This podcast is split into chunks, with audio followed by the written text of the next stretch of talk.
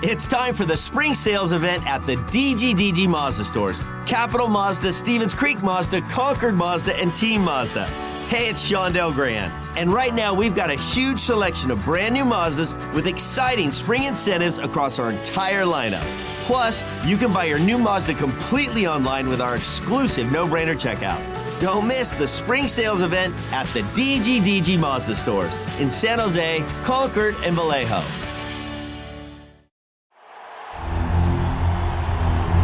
It's time for the Sharks Morning Skate with all the latest on San Jose Sharks hockey.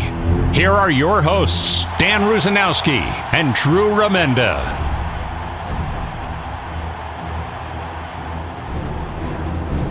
Well, here we are, starting the road trip at Scotiabank Arena in Toronto.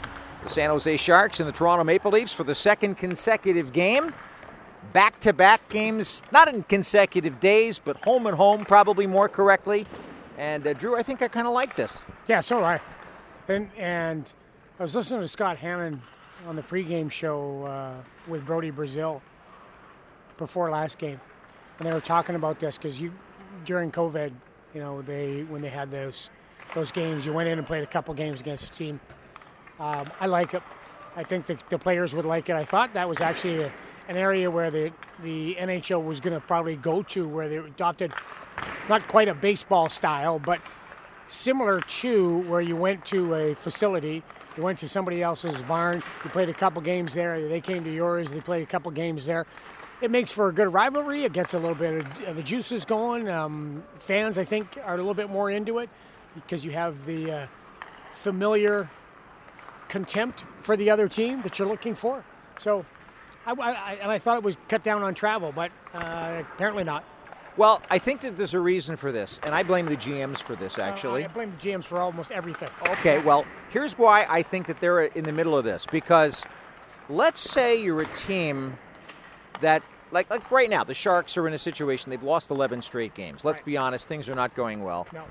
Maybe you can get things right. Maybe, maybe you're devastated by injuries. Maybe you've got all these problems at this stage of the season and so the good news is that a two game series like this, especially against an Eastern Conference team, is good for travel.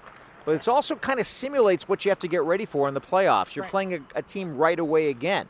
So that's the good side of it. It saves on travel, etc. But from the GM's point of view, I think the bad side of it is, well, if you're devastated by injuries and everything, then you don't really get your best against that team and so therefore you want to play them later in the year and get another shot at them when you're when you're when you're in better shape. But I, I mean, who knows? Yeah, I mean the GMs come up with all kinds of different reasons for why they do things or why they approve or don't approve of things. That could be one of the points you make. It's a it's a very good point, very salient point.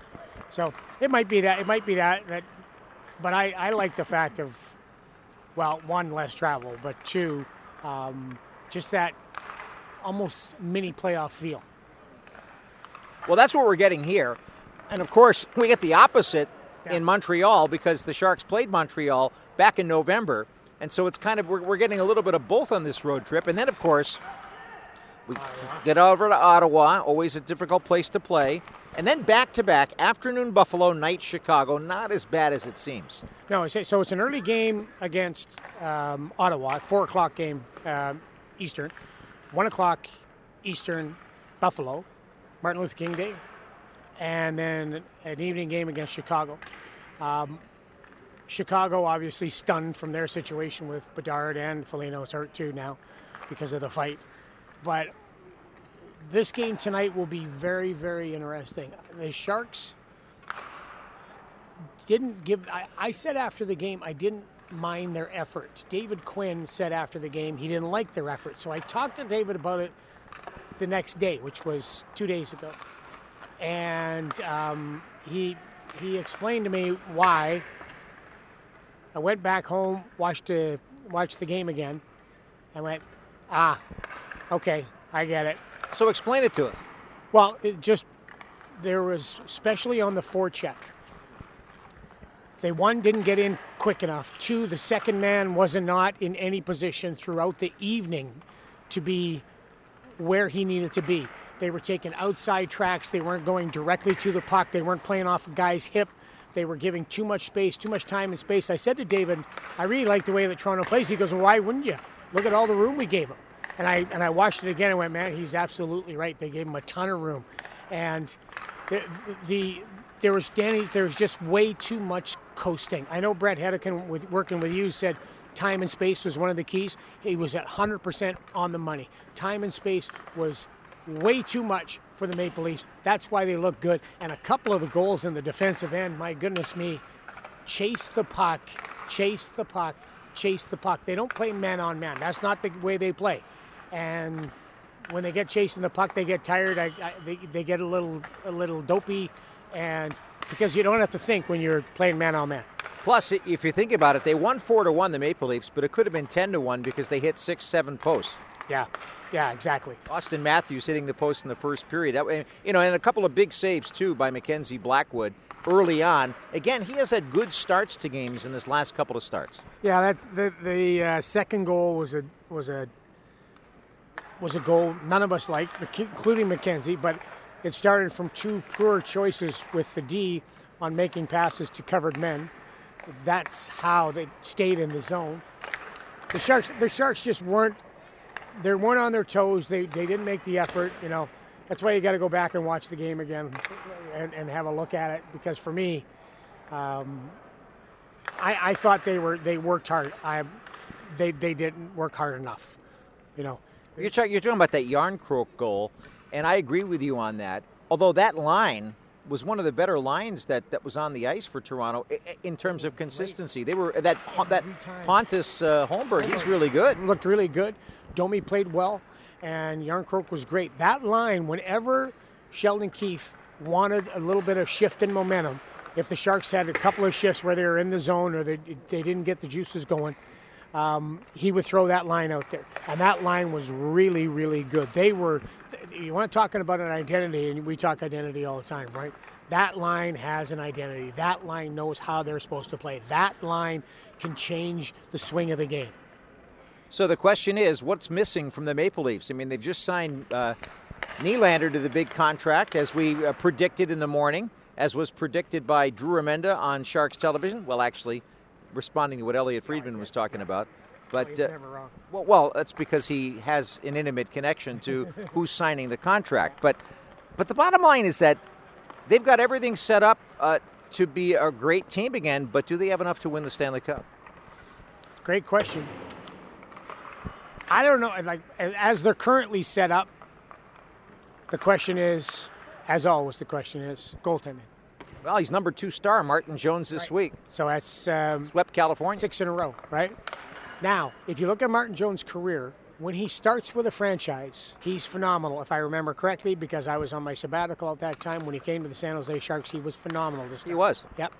And then it was very up and down from them. Now I do remember that series where um, was it Nashville? You guys you, you had to get by to get to the finals.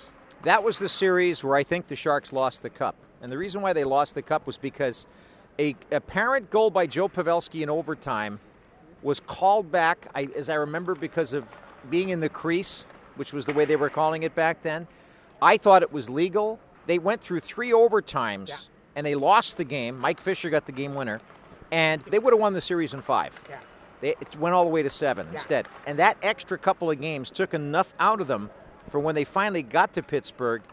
They didn't have quite enough left whereas the Penguins had a little extra energy. And I think that was a big difference. But Jones in that series had struggled in net. And I yes. remember I remember was listening I think I was listening to you talk about it that one where the he he stayed out in the morning skate for like an hour to work on his angles and work on his game and work and and then was really quite phenomenal after that you know, Martin Jones is a big goaltender. He's got great legs, great pads. Um, anything down low, he covers. If he can stay, he doesn't even have to be great. Just be, just make the save when you're supposed to make the save. Yeah. If you look at if you look at Adin Hill, you look at all those goaltenders. They made the save when they had to make the save. That's what they need here in Toronto. But there's a lot of good teams out there. But Winnipeg and Toronto are number one and two in the National Hockey League in the standings. What the heck's going on in the world? Well, it's pretty interesting. It's going to be a great game tonight. We're on the air at 3:30 Pacific time. Sharks and the Maple Leafs, our first game of a five-game road trip that we'll have for you on the Sharks Audio Network. Until that time, that's it for the morning skate today. You've been listening to the Sharks Morning Skate. Make sure you're listening all season long to the latest Sharks news and information right here on the San Jose Sharks Audio Network.